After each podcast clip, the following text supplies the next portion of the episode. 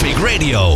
Investeer in beter, bereikbaar, betrouwbaar en betaalbaar openbaar vervoer. Dat is de boodschap die de politiek vorige week kreeg van de FNV. En dit kan alleen maar als er veel gaat veranderen. Ik ga erover verder praten met Henry Jansen, spoorbestuurder bij de FNV. Henry, welkom in de uitzending. Goedemiddag. Ja, jullie uh, stuurden een brief naar de politiek met eigenlijk deze drie kernpunten. Hè? Een beter, bereikbaar, betrouwbaar en betaalbaarder openbaar vervoer. Correct. Ja, en, en waarom uh, sturen jullie die, die brief naar de politiek? Nou, uh, jaren geleden is het openbaar vervoer als nutsvoorziening overgeheveld naar markt, naar marktwerking. Ja. En we plukken daar nou de zure vruchten als Nederlanders van. Nederland wordt minder bereikbaar, minder mobiel. vervoersbewijzen worden te duur voor de reizigers. Uh, en we jagen met z'n allen uh, de reizigers van het openbaar vervoer weer in de auto. Wat weer haak staat op de klimaatdoelstellingen en op de sowieso een bereikbare steden uh, en ontsluiting van de, van de regio's. En we zien ook dat het openbaar vervoer dienstregeling onbetrouwbaar worden door personeelsgebrek en materieelstoringen en dergelijke. Zien we ook dat de dienstregelingen of af, heel erg gesaneerd worden of als ook opgegeven worden. Ja, maar ja? wat moet er dan veranderen volgens jullie? En vooral ook hoe ga je dat kunnen veranderen? Want ik zag ook de nieuwsberichten, volgens mij van, van ProRail 2024 wordt een zwaar jaar voor de mensen die gebruik maken van het openbaar Ja. vervoer. Er moet veel nou ja, uh, verbouwd worden, geklust worden als Ja. onderhoud aan het spoor. Uh, nou, de NS heeft problemen met personeelstekorten, waar natuurlijk in iedere sector last van is. Dus uh, hoe denken jullie dat dit veranderd moet worden?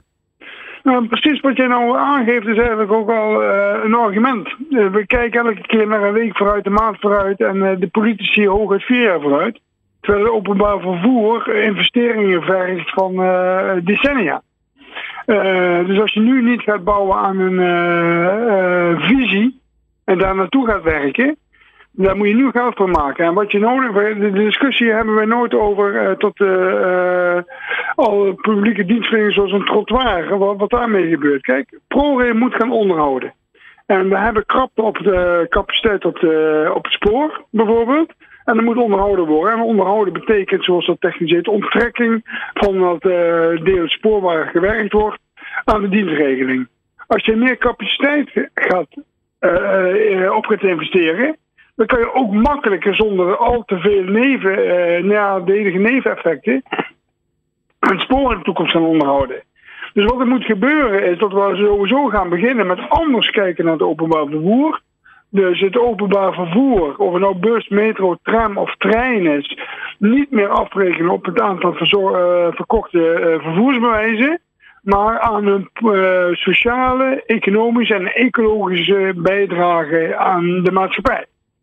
Uh, en dus dat vraagt ook een andere manier van uh, investeringen dekkend krijgen. Dus niet alleen uh, halen we de investeringen uit de vervoersbewijzen terug, of ook uit de andere bijdragen die we hebben. De opa en oma uit Groningen die moeten in Amsterdam bij het kleinkind kunnen komen. De studenten moeten naar een studie kunnen gaan waar hun passie en hun kwaliteiten liggen. En de werknemers moeten op tijd op het werk kunnen komen door heel Nederland heen. Ja. Daar heb je dus openbaar vervoer nodig. En dan zorg je er ook voor dat je minder autoverkeer hebt in de steden, naar de steden toe. Minder files, minder parkeerdruk, minder filedruk in de steden. Dus uh, een warm pleidooi is om uh, grote financiële dekking te geven om het openbaar vervoer uit te breiden. En als wij op capaciteit liggen met het openbaar vervoer, kunnen we ook gaan werken naar uh, de Duitse en de Franse modellen.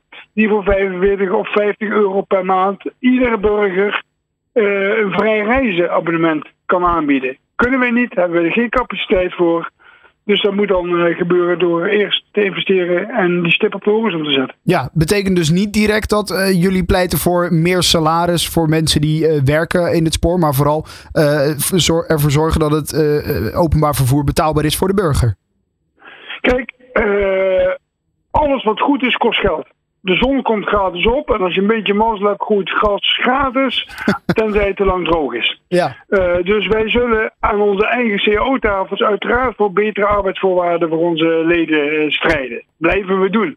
Maar daar gaat het niet om. Het gaat er nu hier om van hoe zet je het openbaar vervoer in de maatschappij? En dat is voor onze achterban namelijk van fundamenteel belang, want die voelen zich ook een echte openbare dienstverlener. Dus die, die kijken met leden ogen aan tot de reizigers uit de trein, uit de bus, uit de tram, uit de metro gelokt worden naar de auto toe. En tot ze dus de reizigers moeten teleurstellen. Dus wij zijn er niet alleen voor uh, zeg maar het salariss en de vrije dagen.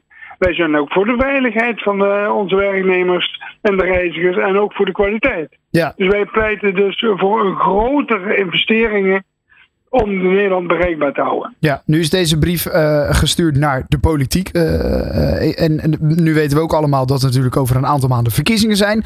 op 22 november. het lijkt dat deze twee met elkaar te maken hebben. Want partijen die brengen nu hun partijprogramma's uit. Ik denk dat jullie ook op deze manier een soort nou ja, bericht willen geven naar die partijen. Van kijk ook serieus naar het openbaar vervoer in jullie partijprogramma. Of, of zie ik dat verkeerd?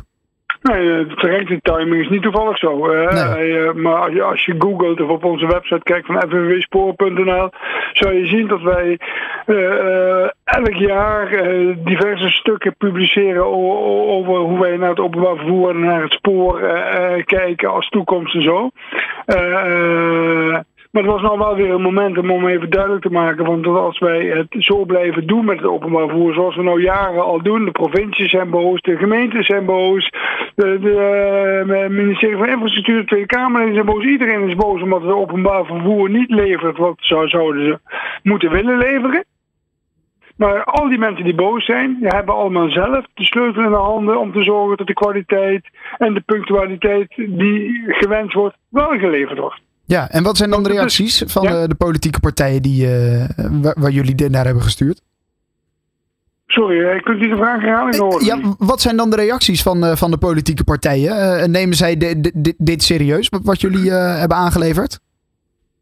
Nou, ze nemen het pas serieus als uh, de stemmers uh, zich ook laten gelden, uiteraard. Want uh, zo werken dat. Maar ze geven aan dat ze de goede orde hebben gevangen. Sommigen zeggen, hey, goede initiatieven. Sommigen zeggen, hey, dat past inderdaad bij ons. En, zo, en sommigen reageren niet. Zo gaat dat nou eenmaal bij de politiek. Maar het is nou de tijd dat ook het electoraat moet gaan spreken. want politieke partijen en politici die stemmen met de voeten. Ja, ja oké. Okay. Uh, dus een belangrijke voor jullie dat hier uh, zeker dus ook in de komende periode naar gekeken gaat worden. Dat is een belangrijk onderdeel voor jullie, dus ook deels voor de verkiezingen. En wie weet dat een nieuw kabinet hier wat mee kan gaan doen. Dat is natuurlijk een belangrijk streven, kan ik me voorstellen. Dat, dat is inderdaad het doel. En het is niet alleen voor ons, voor onze leden belangrijk. Het is eigenlijk voor de hele maatschappij van belangrijk. Ik heb een tijd geleden heb ik een, gesprek gehad met de VVD, Tweede Kamerlid, Henry. Met de auto's veel belangrijk, personeel.